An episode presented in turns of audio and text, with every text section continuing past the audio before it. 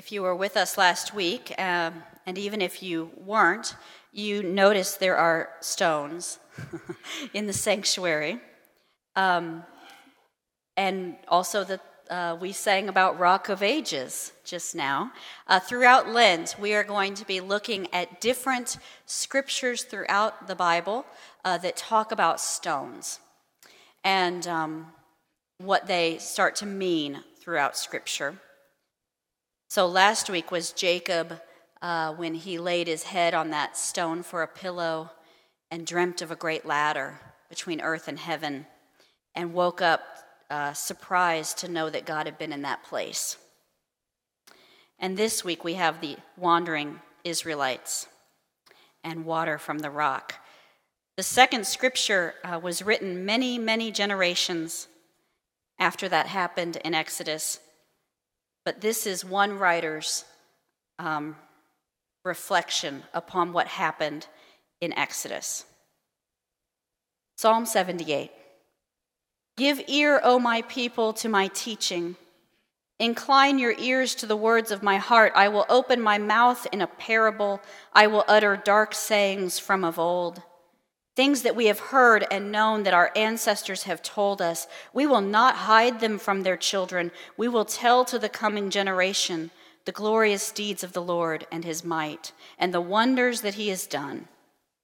He established a decree in Jacob and appointed a law in Israel, which he commanded our ancestors to teach their children, that the next generation might know them the children yet unborn, and rise up and tell them to their children, so that they should set their hope in God, and not forget the works of God, but keep his commandments. And that they should not be like their ancestors, a stubborn and rebellious generation, a generation whose heart was not steadfast, whose spirit was not faithful to God. They forgot what he had done. They had forgotten the miracles that he had shown them. In the sight of their ancestors, he worked marvels in the land of Egypt, in the fields of Zoan. He divided the sea and let them pass through it, and made the waters stand in a heap. In the daytime, he led them with a cloud, and all night long with a fiery light. He split rocks open in the wilderness and gave them drink abundantly as from the deep. He made streams come out of the rock and caused waters to flow down like rivers. The word of the Lord.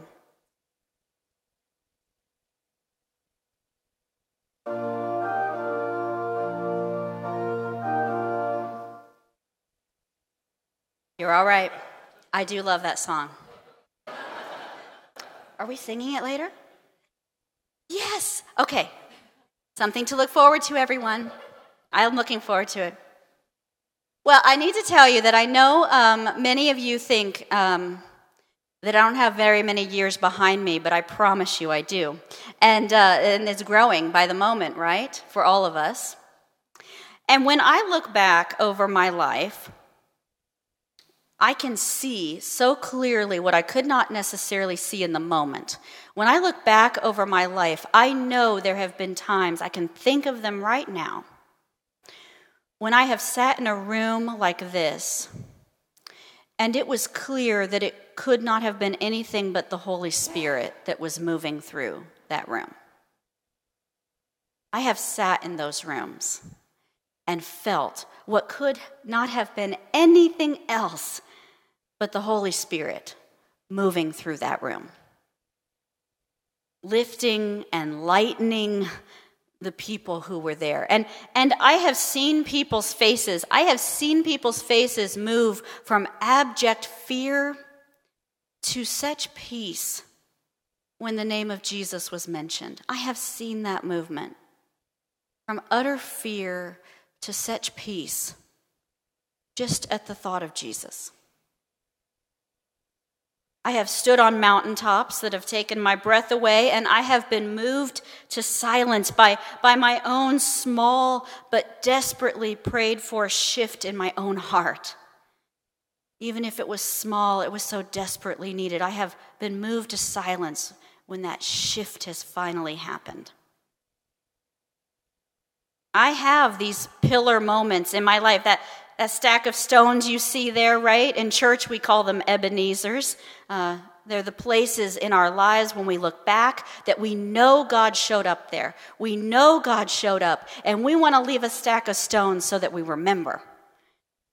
I have those. And I wonder what you have seen in your years, what you have felt. Have you held new life in your hands and in holding that new life knew that you were close to God? Have you felt forgiveness finally, finally, finally in the depth of the night after struggle, struggle, struggle?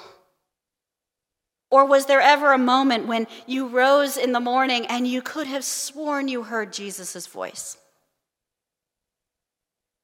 Have you been on your own mountaintops? I am certain that you have.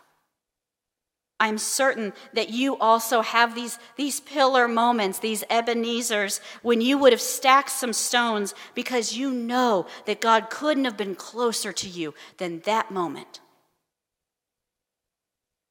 And I, I think about when I see all of you, consider for a moment the wonders that we in this room have seen. Consider for a moment the gifts of the Spirit that we have witnessed in our collective lives. That the number of times the power of God has burst in to just the lives that are gathered here. It is awesome to consider the breadth of that, the depth of that, of the times that we could have stacked stones. And yet, and yet, on any given Wednesday, you could easily find me grumbling. Is that how it is for you? On any given Wednesday or Thursday or Monday morning, you could find me grumbling, even with all the stacks.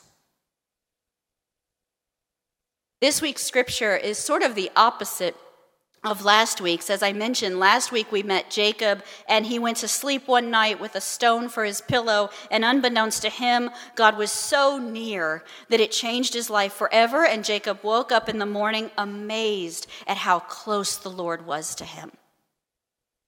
And this week, we meet these Israelites who have been wandering in the wilderness for a long time now. And they start grumbling because they wonder if God is anywhere to be found. It is last week's opposite. I don't need to tell you what these people have already been through, right? You know their story. These are the people who, back in Egypt, they saw in God's mighty hand, they saw the Nile River turn to blood. These are the people who saw locusts hoard, hoard up from the ground, and they saw frogs fall from the sky. These are those people. And best of all, these are the people who were led safely to freedom by a parting of the waters, a parting that was so mighty that when that water came back together, it took out a whole army. If these people had stacked stones for every time God had worked in their lives, they would have run out of rocks by now. That's these people. But life is not just Ebenezer's. It's not just stacked stones. It's not just mountaintops and feeling close to the Lord. And, and we well know that our lives do not move from one stack directly and cleanly to another. There's so much in between. So much time, so much that happens, so much wandering. And it is this in between that has really started to get to these people. Their last Ebenezer is far in their rearview mirror, and now they're in a new place. Moses names the place, I love the name for this place. He names it Massah and Meribah because those words mean testing and quarreling, fighting. That's what the names mean. They, they are places of fights and of trials, Massah and Meribah, not a stack of stones in sight. We know that location, don't we? Some of us could say, you know, I think I have lived at the corner of Massah and Meribah at times in my life. I live at the intersection of Massah and Meribah. And you know, when we look back, we can sometimes make, uh, make light of these wanderers' situation. We can. We look back with such time in between us that we think, why do you complain all the time, Israelites? Don't you know that God has saved you? Can't you at least adjust your attitude? but Massah and Meribah, that intersection is very real. And their situation is serious. You remember what their complaint is about, right? They are thirsty. There is no water. It is real. It is serious. That's why they're complaining. First, if you look, they only complain that they are thirsty, and Moses were thirsty. And then their concern ramps up to another level, and they complain. They say, If we don't get water soon, my livestock will die, my children will die. Massah and Meribah, this place of fights and of trials, it's not it's not a place to be passed off as somebody has a bad attitude. it is real. We know it's real. We know what it's like to be at Massah and Meribah. We know that deep grief is not a bad attitude. And genuine fear is not an idle complaint. And loss of faith is not superficial. And loss of hope is nothing to make light of. we know that this place that lies between these stacks of stones, this place of trial, it is a hard place to be. And then we make it worse in the way we are so good at. We make it worse by assuming that if we have hardship, it must mean that God has left us. We make it worse. That's what the Israelites assume. They say we don't have what we need, so God must have turned on us. And how often have we assumed the exact same thing? We point to that need in front of us and we cry out, Lord, are you anywhere close? Are you even here? And we forget that He's the one who has led us from every stage we compound our trouble by assuming He's left us. What do we think God's leading looks like? Do we think that unless we move from, from stack to stack that God has left us? Do we think that if suffering touches our lives, God has moved on? Please, please don't ever think that. Please don't let anyone ever tell you that.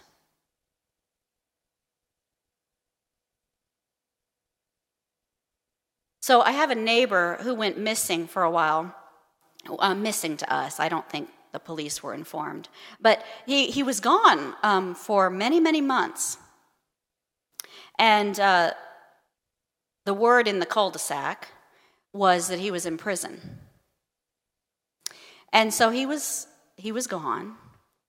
And a couple of months ago, he returned. And we were hanging out in the front yard, as you do. And I didn't know if I should mention to him that he'd been gone. I didn't know, you know, is this shameful? Is it painful? Is it should it not be mentioned? And and I should not have worried about it because he brought it up first. He said, "Tasha, I've been in prison." And he said it with such a look of joy on his face. Not happiness, but joy. And I must have looked at him strangely uh, with this face he was giving. And he said, I was in prison, and I am grateful to God that I was sent there. It was hard, but I learned so much about him. I learned so much about my life because I was there.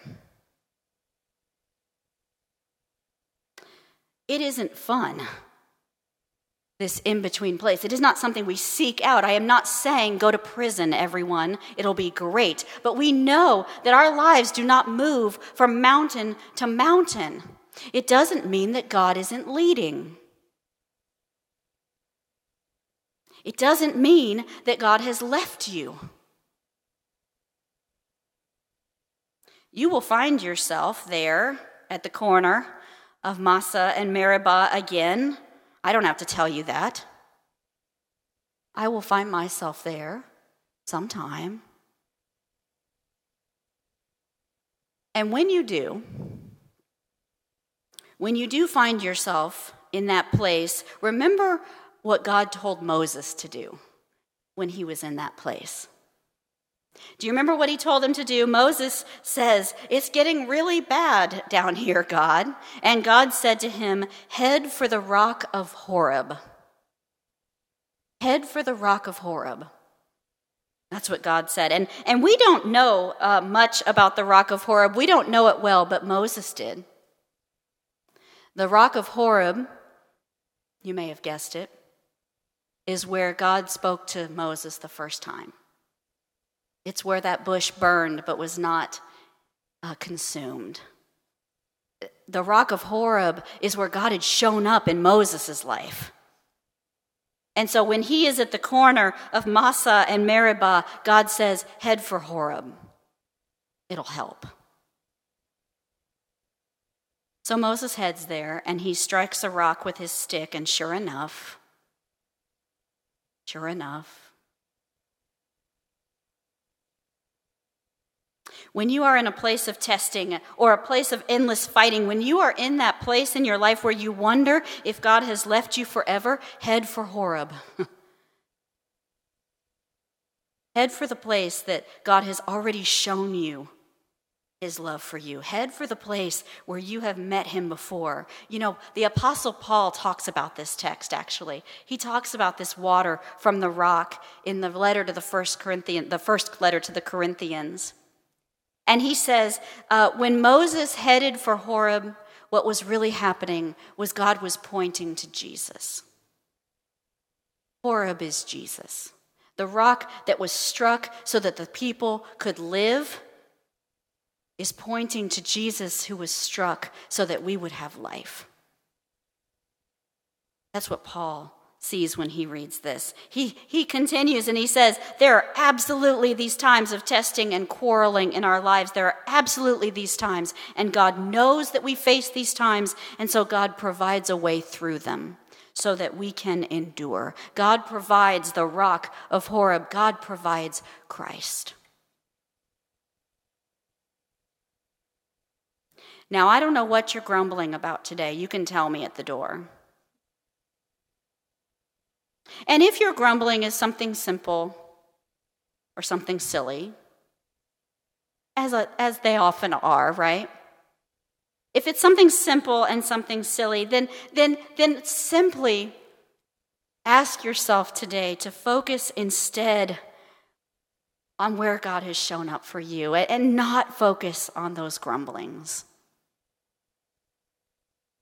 But if your grumblings are serious, if you are dying of thirst in the wilderness of sin, then run. Do not walk, run to the rock of Horeb. Run to Christ. Run to the one who was struck for you. He has helped you before and he can help you again. He will not end your problems, but he will make certain you find a way through. No matter what Meribah and what Massah you face, God has given you Jesus. Knowing that you will be tested, He gives you Jesus to make certain that you will endure, to make certain that you will find your way home. Amen.